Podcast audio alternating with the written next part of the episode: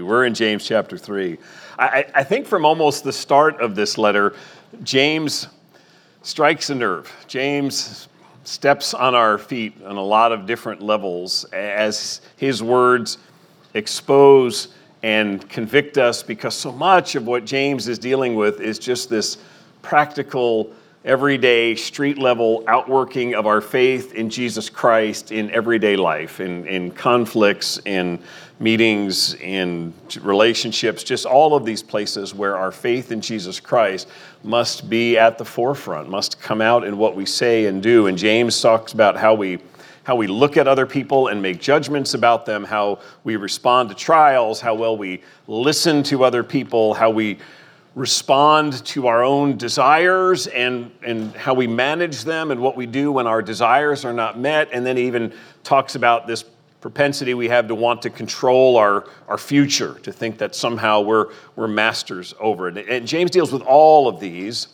And, and, and just when we feel convicted in one particular area, then he sort of moves on to the next topic and steps on our toes in another place, another part of our, our living, and the Holy Spirit calls us to account one more time. It's, I, I think it's helpful to remember as we're walking through James that at the core of our struggle with sin, he's really helped us see from the beginning of his letter that, that fundamentally behind our struggle is this, this problem he introduced back in chapter 1, verse 8, when he warned against our propensity toward double mindedness. Remember that in, in James 1 8, when he's talking in particular about the believer who is walking through suffering, trials of some kind, and the instruction is ask God for wisdom and don't ask as one who doubts, because he says that's the double minded person. That's the one who says, I'm suffering. I don't like my circumstances. I know I'm supposed to ask for wisdom, but I,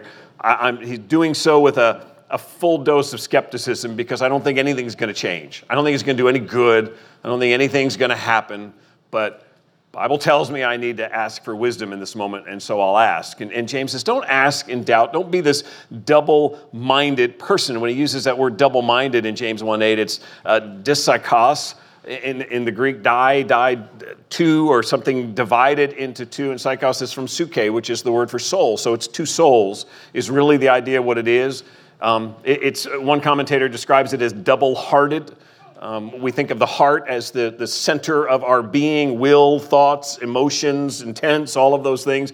And, and, and that word is to try to capture the picture that there's this this division in the, interman, in the inner man that should not be so for believers in Jesus Christ. We should not be divided in this way, and yet we are. The Word of God warns against double mindedness, the notion that we would believe God is sovereign and God is good and God is just, and I should cry out to God, and yet the actions that say, I'm I'm going to try to run this myself. I'm going to do this myself. I'm not crying out to God, or I don't really, I don't functionally act like a person who believes in Jesus Christ when I should be bearing Christ like fruit. Instead, I'm looking more and more like the world, a profession of faith in Christ, but not a life that follows him over the last few sermons, several times, as, as, we've talked about this, I've used the word inconsistent, and I've been convicted about my use of that as I was thinking about it this week, because I, I think that undersells the point that James is trying to make when he uses double minded. Inconsistent is, you know, I can, I can sign my name twice and you're going to see variations in how I sign my name. Or I can, I can grill hamburgers on the grill and some can come out good and some can come out not so good. That's sort of inconsistent. Double minded gets more down to the, the person and being, being two faced. I, I, say I am one thing, and yet I, I act like another. I do another. I think like another. And so he is constantly pressing us as followers of Jesus Christ to be single minded in our focus, to, to act out on the faith that we believe in Jesus Christ. There is no place for living like two different people one who listens to the sermon, who can answer the spiritual questions, who knows what God requires, and yet who is consistently unwilling to obey. And probably nowhere is our double mindedness more apparent than in our speech, in the words that we say, in our conversations, in our talk about other people. And that's the focus of James chapter 3. I want to suggest to you this morning James 3 1 through 12 teaches that control of our speech is a difficult challenge marked by multiple failures, and yet, as believers in Jesus Christ, it is something we are urged to pursue. James is also wanting to give us hope that as difficult as it is to manage our speech, that there is hope for those who follow after Jesus Christ. So let me read the whole section and then we'll come back to uh, the beginning. James 3, this is verses 1 through 12. Not many of you should become teachers, my brothers, for you know that we who teach will be judged with greater strictness. For we all stumble in many ways, and if anyone does not stumble in what he says, he is a perfect man, able to bridle his whole body. If we put bits into the mouths of horses so that they obey us, we guide their whole bodies as well. Look at the ships also. Though they are so large and are driven by strong winds, they are guided by a very small rudder wherever the will of the pilot directs. So also the tongue is a small member, yet it boasts of great things. How great a forest is set ablaze by such a small fire. And the tongue is a fire, a world of unrighteousness. The tongue is set among our members, staining the whole body setting on fire the entire course of life, and set on fire by hell. For every kind of beast and bird, of reptile and sea creature can be tamed and has been tamed by mankind, but no human being can tame the tongue. It is a restless evil, full of deadly poison. With it we bless our Lord and Father, and with it we curse people who are made in the likeness of God. From the same mouth come blessing and cursing, my brothers. These things ought not to be so. Does a spring pour forth from the same opening both fresh and salt water? Can a fig tree, my brothers, bear olives, or a grapevine produce figs? Neither can a salt pond yield fresh water. Four times in 12 verses, James specifically uses the word tongue. He refers to it in other ways as well throughout this passage, but he is emphasizing the tongue, that little organ that plays such a key part in our speaking, in the words that come out of our mouths. And that he makes the, the focal point of this section of chapter 3. James, among other things, wants us to grasp the destructive power of our words. He wants us to see what it is we can do with our speech, but He also wants to let us know that as believers, there is hope. Our words can be brought under control. There is a genuine spiritual battle, and He alludes to this in verse 6 that's going on for our words, but we are not helpless in this. Let me talk about verse 1 first, because I, I think as you read through this, verse 1 sort of seems odd, at least as an introduction. And we know that this is the introductory verse to the section because we, are seeing my brothers. He, he uses that phrase repeatedly to, to sort of set off when he's moving on a new point. And, and so, verse one, you, you look at it, and he could, you could really start in verse two, and, and it would make perfect sense in talking about words and speech all the way through. And so, how does verse 1 stand there? Not many of you should become teachers, my brothers, for you know that we who teach will be judged with greater strictness. That my brother's phrase, he's already used six times so far in James. It's usually, again, to sort of set off a category count it all joy, my brothers. Do not be deceived, my beloved brothers. Know this, my beloved brothers, and so on. Here in this section, he's actually going to use it three times, uh, almost to um, to, to assure, to assume the best of his readers when he says, My brothers, we can read that as my brothers and sisters because he's talking to the body at large, and, and it is a, a sign of his affection for them. It is a reminder that as, as difficult as the instruction may be, he is assuming the best of them as those who are fellow followers of Jesus Christ. My brothers, not many of you should become teachers. This does connect with the rest of chapter 3. The rest of chapter 3 is speech and words and what comes out of our mouths. Well, the connection really is there is a, a particular category of people who are at particular risk for sinning with their mouths, and that is teachers. That, that if there are those who, who use their, their speaking more often uh, in, in, in front of an audience, in front of a group in some way, that, that and can cause harm with their words as well, it is teachers. And so he's, he's starting here with teachers because he's recognizing that there is a, a particular category of people who are susceptible to this sin. That position of teacher was highly coveted in the first century, something that people wanted to do, that they aspired to do within the church. Nothing wrong with the aspiration, so long as it comes from the right motives.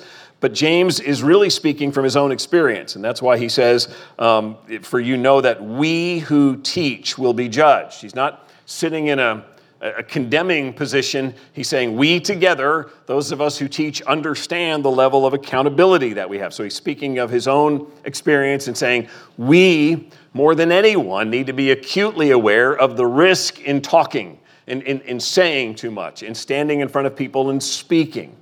Uh, this is, this is biblical common sense, if you will, because we can go back to the Proverbs and, see where God says this repeatedly. Proverbs 10 19, when words are many, transgression is not lacking. But whoever restrains his lips is prudent.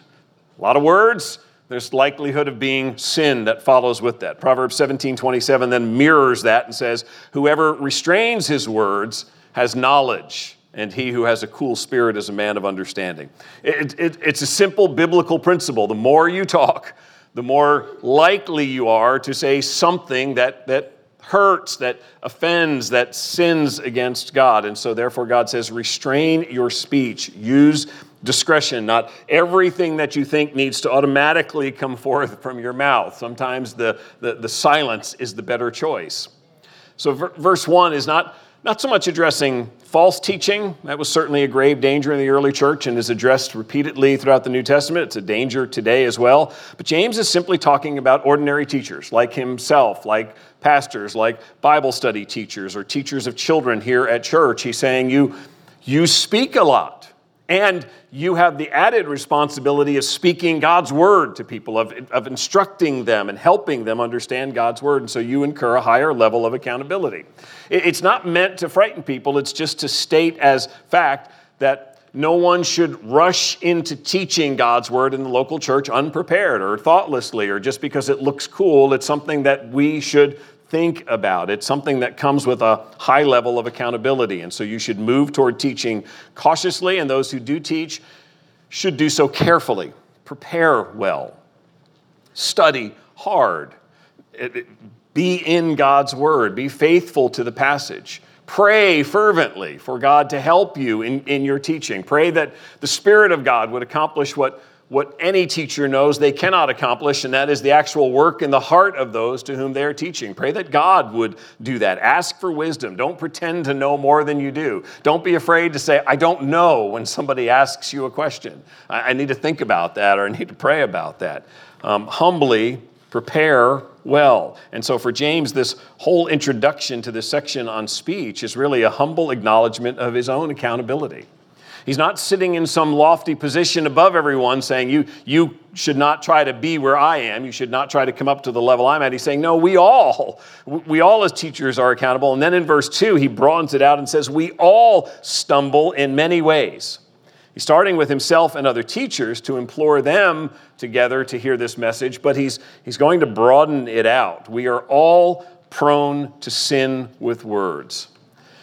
Verse 2 can be read in a couple of wrong ways when he says, For we all stumble in many ways. And if anyone does not stumble in what he says, he is a perfect man, able also to bridle his whole body. The, the, the first wrong direction we can go is with the first part of that verse. For we all stumble in many ways and take sort of a casual response to sin. Sort of take this as, well, we all stumble in many ways, we all sin and, and, and so therefore we're just all susceptible. It's common and normal, and, and ultimately almost an attitude of I'm helpless to stop it because we all do this in so many different ways. The, the other way is to take the rest of that verse and, and believe that what it's contending for is that we have some level of perfectionism in this life, that, that somehow we need to become sinless in, in this life, that that's what he's calling for. One commentator describes the flow of verses 1 and 2 this way Some of us must teach, all of us frequently fall, particularly in the area of speech. Teachers who fall are more severely judged than others, therefore, do not many of you become teachers. Really, in, in, in verse 2, he's now broadening it to the whole Christian audience and saying, We all have multiple failures, or you could read it, We all fail in multiple ways. That, that, that, it, it's ambiguous enough his language that, that James is either saying, and I don't think these are one or the other, I think it's probably a little bit of both. We all sin in multiple occasions, we all sin repeatedly, and we all sin in multiple different ways. There's different kinds of ways that we sin. Either reading is acceptable. Point, though, is that we don't content ourselves with that. We don't say, well, yep, We all fail in multiple ways. That's just who we are, and we sort of leave it at that. Because the rest of the verse goes on to press us toward maturing and growing, and that's when he talks about the perfect man. That word for perfect is the idea of, of whole or complete or reaching a state of fullness. It's the idea of maturing. James 1, when it speaks about the testing of our faith producing steadfastness, and steadfastness, when it completes its work, grows us toward being perfect and complete. It is, it is moving us in maturity. We're being pressed in tests to be steadfast, and that through that steadfastness, we are becoming more and more like Jesus Christ. And so that's the idea that he has in mind here when he says that the one, we all stumble in many ways. If anyone does not stumble, he is a perfect man. He is, he is maturing, he is complete now, being more and more like Christ. It's not mandating perfection. This is God's word giving us hope. We'll come back to this at the end. This is God's word saying there is hope in this area of controlling our tongue, that we are able to, by God's grace, manage it and be more and more like Christ. But there's really more here that he begins to allude to in verse 2, where he starts and says, We all stumble, and if anyone does not stumble in what he says, he's a perfect man, able to bridle his whole body. He's connecting speech to life here, speech to the body, control of speech leading to control of the whole being. And he's beginning to make the point now that he'll develop in these next verses that control of speech is significant because what we say is powerful. It comes with consequences. Look at these next few verses again, verses three through six. Let's just read those one more time. If we put bits in the mouths of horses, so they obey us. We guide their whole bodies as well. Look at ships also. They're so large, driven by strong wind. They are guided by a very small rudder, wherever the will of the pilot directs. So also the tongue. It's a small member, yet it boasts of great things. How great a forest is set ablaze by such a small fire, and the tongue is a fire, a world of unrighteousness set among our members, staining the whole body, setting on fire the entire course of life, and set on fire by hell. Our words are powerful. James starts to make this point in verse 2, but he really blows it up in verses 3 through 6 that the tongue is this small muscle in the body it, he, he, compares it to the bit in the horse's mouth. This large beast has this small piece of metal that directs the, the, the, the, the steps of that horse. It moves that horse one way or another. The rudder is a small percentage of the, the whole ship, of the whole vessel, one small flat piece of metal compared to the whole vessel. And yet, the vessel doesn't go without it. It doesn't move in direction because the rudder controls the direction at which it goes. That's the influence that my words have over the rest of my life. And, and James desperately wants his readers to understand that what I say is not only powerful for charting the course of my own life, but my words can harm. Evil speech injures, lying words damage and hurt other people. Uh, uh, Sam Allberry, writing on this, says this is worse than sticks and stones. Uh, this not just dismisses the, the old childish sort of saying that we would have, but it's worse than that because the tongue has a disproportionate effect over the body, over the direction of the life, and over the influence of the people around, affecting the people around you. Now, Let's take in mind the positive note, and he's not so much stressing that here, but the reality in Proverbs does this. On the positive side, that means even if I see myself as, as a relatively small and inconsequential person, by God's grace, I can use my words to edify you. I, I can use my words to help somebody who I see of greater stature than me. I can speak truth to them. I can exhort them. I can love them and serve them with my words. There's great influence for good that I can have with the words that I use. But James really is warning of the potential for evil. The things that we do, that we say, that bring harm, that are caustic. And so he starts with that illustration of the small spark that prompts the wildfire that destroys thousands of acres and hundreds of homes and ruins all of these lives. And now he's saying, Your words, my words, my mocking words, my slanderous words, my quiet but cutting words, my false words, my arrogant words, my cursing words, my angry words, my mumbled under my breath, but probably just loud enough so you hear me across the room. Words, my blame shifting words, my thoughtless words, in one moment of unchecked anger, just blurted out, have the power to destroy. And that's what James is, is trying to help us to see here that my words can destroy people, that I can bring them great harm. God's word is pulling no punches here. When those words come out of your mouth, they are like daggers. That's exactly the, the picture Proverbs 12 18 uses. There's one whose rash words are like sword thrusts. As believers in Jesus Christ, we have the opportunity and the privilege to go back and ask for forgiveness and acknowledge that we said something hurtful and, and ask for forgiveness. But as believers in Jesus Christ, we also don't have the excuse of saying we didn't know better. Because we are being warned repeatedly, and especially here in James 3, that we need to guard our words, that we can destroy with them. Verse 6 in particular just leaves no stone unturned. It, it, it's an interesting verse. Translators have tried to make it clear for us, but even then, uh, verse 6 just literally, the beginning of that verse from the Greek would say, The tongue is a fire. The tongue is the world of wickedness set among our members, the one staining our whole body.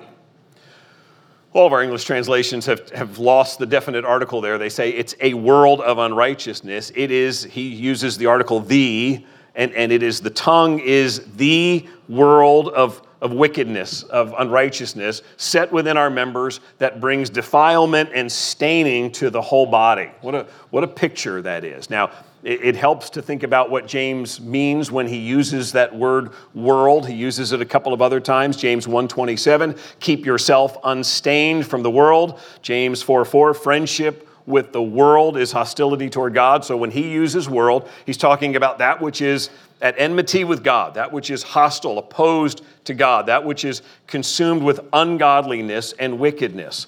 So here in chapter 3, when he's trying to convey to us the picture of the, the function of our words as part of our whole being, our life, he's trying to help us to see that the, the, word, the, the, the tongue, the words that we speak, are like this centerpiece of wickedness. They, they sort of set a direction, they, they have this tremendous power to represent all that is in the world and all that is hostile to God because too often our words imitate the world.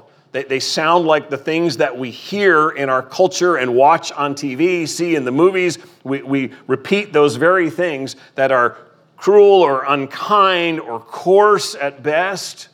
And, and, and that's what he's warning about here. He's not saying the rest of your body is inconsequential in terms of sin. There's still lots of things. There's still sexual sin. There's still um, assaulting someone with your hands. There's still other things that our body participates in. But if I were to ask you to think back to the most recent occurrence of you causing hurt or insult, to another person and what were the means of you doing that, I would dare say, if we did show of hands, the vast majority of us would agree it was by our words, that it was something that we said. And, and frankly, when I say that, some of you are also able to think back and you are remembering a time when you were the one receiving that hurt. And, and you can remember something that was said to you years and years and years ago that still brings hurt a word that was spoken to you in some way that, that still brings pain. That is the power of my speech. And James is saying it will lead you into sin, it will pollute your body, it will set aflame the course of your life. I can, I can sin with my speech in such a way as to create lasting, widespread damage. Again, if I were to ask you, how many of you, as you think back on regrets in life, how many of those regrets revolve around something you said? Something that maybe you even asked forgiveness for and reconciled with the person, and yet you remember that distinctly and think, why did I say that? I just wish I hadn't said that in that moment in that, to that person. Last part of verse 6 then sort of brings it home in terms of the origin of all this. How great, uh, uh, uh sorry, I was at the end of verse 5. Verse, end of verse 6 um, setting the, on fire the entire course of life and set on fire by hell. He's already referred to how destructive our words are in terms of defiling our own body, harming others, setting a damaging course in life. But here James points back to what's behind all of our destructive speech, and he points back to Satan. He says this is, there, there is a satanic nature to evil words when we sin with our mouths. And, and this makes perfect sense. Jesus called Satan the father of lies. Revelation speaks of Satan as being the accuser of the brethren day and night. It also speaks of Satan deceiving the nations. Satan spreads destruction by words that deceive and accuse, but he also does so through our words. He, he speaks evil through us and he harms and destroys through our words. And James is warning us here don't take this lightly. Don't, don't, don't act like, well, it's just, it's just words. It's just something I said in passing, and it, it's not that big of a deal. When we speak evil to or about another person, it's as if we are being the devil's spokesman. That's, that's what James is trying to convey to us at this point that the origin of that evil speech is hell itself, and you are bringing pain to someone else's life. You are being an instrument of Satan. Sam Allberry again writes If, if we all speak with the same unpleasant moral accent, it is because all our words hail from exactly the same place. All that spoken fire spewed from all those lives through, through all history and across the whole world has its origin here. Satan is the source ultimately of our evil speech, and we are acting on his behalf when we speak in such a way.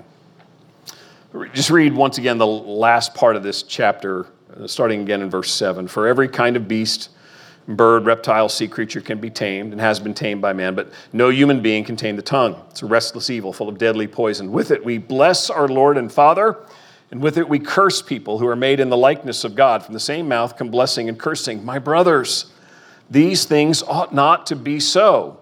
Does a spring pour forth from the same opening both fresh and salt water? Can a fig tree, my brothers, bear olives, or a grapevine produce figs? Neither can a salt pond yield fresh water this language at the end of this section really brings home what I, I said to you at the beginning, and that is James is saying there is this double mindedness that should not mark us as believers. There is this two faced sort of hypocrisy that should not characterize it. How, he says, my brothers and sisters, how is it possible that at 1045, you are singing of the glory and majesty and greatness of God. And somewhere after noon, you are in your car and you are speaking to someone made in his image, and you are speaking sharp, evil words to that person. And that's why James is saying, How, how can this be? How can the same mouth bless and then curse? It is this double minded, split personality instability, if you will, that runs contrary to what it is to follow after Jesus Christ. That, that word in verse 8, when he says that the tongue is a restless evil, the word for restless is the same as um, the one who is unstable in James 1. It's the same Greek word. It's, a, it, it, it's just an instability in life that comes from professing one thing and yet words that say something completely different that is just not congruent at all with somebody who follows after Jesus Christ because that's not how Jesus would speak. Those are not the words Jesus would use. And so we should not be using them. And, and, and it shows a heart that is too easily given over to speak that which the world speaks, to speak for, for Satan and, and, and what we've picked up from the world. This, this, this passage, brothers and sisters, I'll be like James and, and appeal to you as brothers and sisters. This passage is painful. I, I, I spent all week in this passage, so I'm, I'm just now unloading some of the pain on, on you all, because this is a convicting passage about the things that we say. And it should be, because the intent of this passage is to stop us from treating this lightly. It's to stop us from saying, I didn't really mean that when I said that. It's no big deal. It's just words. This, this is to say, listen, we all stumble in many ways, especially in our speech, and God's word is not giving us a pass. It's not saying, but that's okay. God understands. It's saying, no, this is, this is terribly destructive. And you don't want to bring this damage. And it will not only wreck the lives of other people, but it will chart a course for your own life. And so, is there hope? Over and over th- this passage as I thought about it this week, and I prayed it before the sermon because it's what struck me as I've read this passage. Over and over again, I can just see that glimpse of Isaiah in Isaiah chapter 6, in that incredible moment of, of coming in and seeing this vision of God on his throne. And instead of clapping or cheering or being excited, Isaiah is broken. I am ruined. Because why? I am a man of unclean lips, the filth that has come out of my mouth, the things that I have said to other people, the ways that I have wrongly used my words. All he can grasp in that moment is the terrible consequences of his speech. So, is there hope? I think there is. It's a little bit in the passage we'll come to next week at the end of chapter 3. I think there's some that relates, but I also I point you back to verses 2 and verses 10 again because I think they give us reason for we all stumble in many ways, and if anyone does not stumble in what he says, he's a perfect man, able also to bridle his whole body. In verse 10, from the same mouth come blessing and cursing, my brothers, these things ought not be so. When verse 10 says that this is not who we should be, and verse 2 holds out the possibility of being able to control our speech. I don't think God is toying with us at this point. I think God is saying, I want you to understand the seriousness about this, but I also want you to know that you've not been left helpless in this area. What comes out of your mouths is it, it, it's not just an impulsive thing that happens and you have no control about it. God seeks to equip you to win in this battle for control over your speech. And He has given for our speech the same means that He has given for virtually every area of sin and struggle that we deal with the Word of God, the Spirit of God, the community of, of God's people, and the grace of God. The, the, the reality that we all stumble, that, that James has already made clear, should not cause us to resign ourselves to failure, or as we sometimes do, we, we, hate failure and we don't know what to do with failure, so we blame shift and we blame other people or circumstances for our failure. It must be somebody else's fault. Listen to the words of Psalm 103, 13 and 14. It says, As a father shows compassion to his children, so the Lord shows compassion to those who fear him for he knows our frame. He remembers that we are dust. Psalm 103 is, is, is, all about God's mercy and forgiveness. It's the psalm that speaks of him removing our sins as far as the east is from the west. And it says there that he knows. He knows that we are frail. God knows. He knows our propensity toward this battle with double mindedness. He knows our struggle with wanting to say the wrong thing in the moment. God knows but He desires to be merciful to us. He wants to help us. He wants to show compassion to us, and He wants to lovingly help us to grow in this area. But He does, even in Psalm 103, He qualifies all of this by saying, Those who fear Him. You see it there in verse 13. The Lord shows compassion to those who fear Him, twice more in that psalm. Verse 11, verse 17, God's steadfast love toward those who fear Him. And, and, and so that should prompt in us the question how how does one who fears God, how does one who is in awe of God and worship God, how does that one respond to sinful speech? What is a God fearing response to sinful speech? And, and, and, we know this, but sometimes we just need to review it again. It is to humbly confess what we've said as sin. It is to start by confessing to God and saying, I agree with what your word says. And James 3 has given us language with which to proceed in our confession because sometimes our confession is sort of like, oh, sorry that I said that. Shouldn't have said that word. And, and, and God's word is saying, if I'm going to confess this to God, I'm going to acknowledge that I, I didn't speak like Christ. I actually probably brought destruction because of what I said. I realize the power and influence of my words, and I am confessing this as sin to you. I, I understand that, that these words originate not, not with you, but in hell, that they, they come from Satan. It is a confession that, that obviously understands what it is that we are confessing and asks for forgiveness. He promises to forgive, He desires to forgive us, and then to ask for help. We need help. James couldn't be any clearer when he says in verses 7 and 8 that man has tamed all sorts of wildlife. He can get all sorts of animal tricks. You see them all on social media all the time, all the things that man trains animals to do. He says they can do all that, but they, you can't tame the tongue.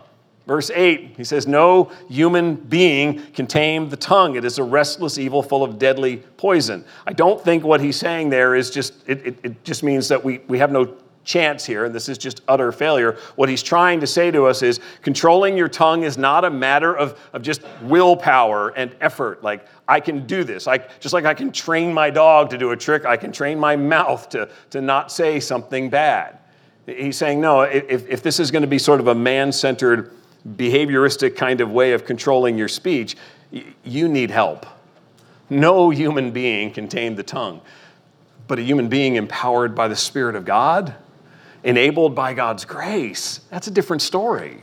You are, you are given a capacity now to not be a slave to sin. And so controlling our speech is not something we can do on our own, but it is something that God equips us to do. If we are not to mingle blessing and cursing, and there's hope for maturing in our speech, it will be because we first and foremost admit, I am, I'm a fool in this area, Lord. I need help in this area. I am weak and I struggle and I desperately need help. And then the resources that God gives us His Word. We need to immerse ourselves in His Word. His word needs to be renewing our minds, as Romans 12, 1 and 2 say, so that the next time that the, the pressure comes, we're thinking God's words after Him. We're thinking about what Scripture has said in this moment, not what the world has said, not what the, what the people do in the movies when they are pressured and tempted in a certain way and they say things. No, I'm thinking about what God's Word says. I've immersed myself in it and I love it and I read it so that it transforms my speech. His Spirit. He, he, he reminds us in Galatians to keep in step with His Spirit. We need to strive to be obedient to His Spirit, to ask for His Spirit to help, to, to help us be sensitive so that when His Spirit is, is, is prodding us about our speech, convicting us about something we're about to say, we respond to that. We, we hear God using His own word to, to call us back and exhort us towards saying what is right.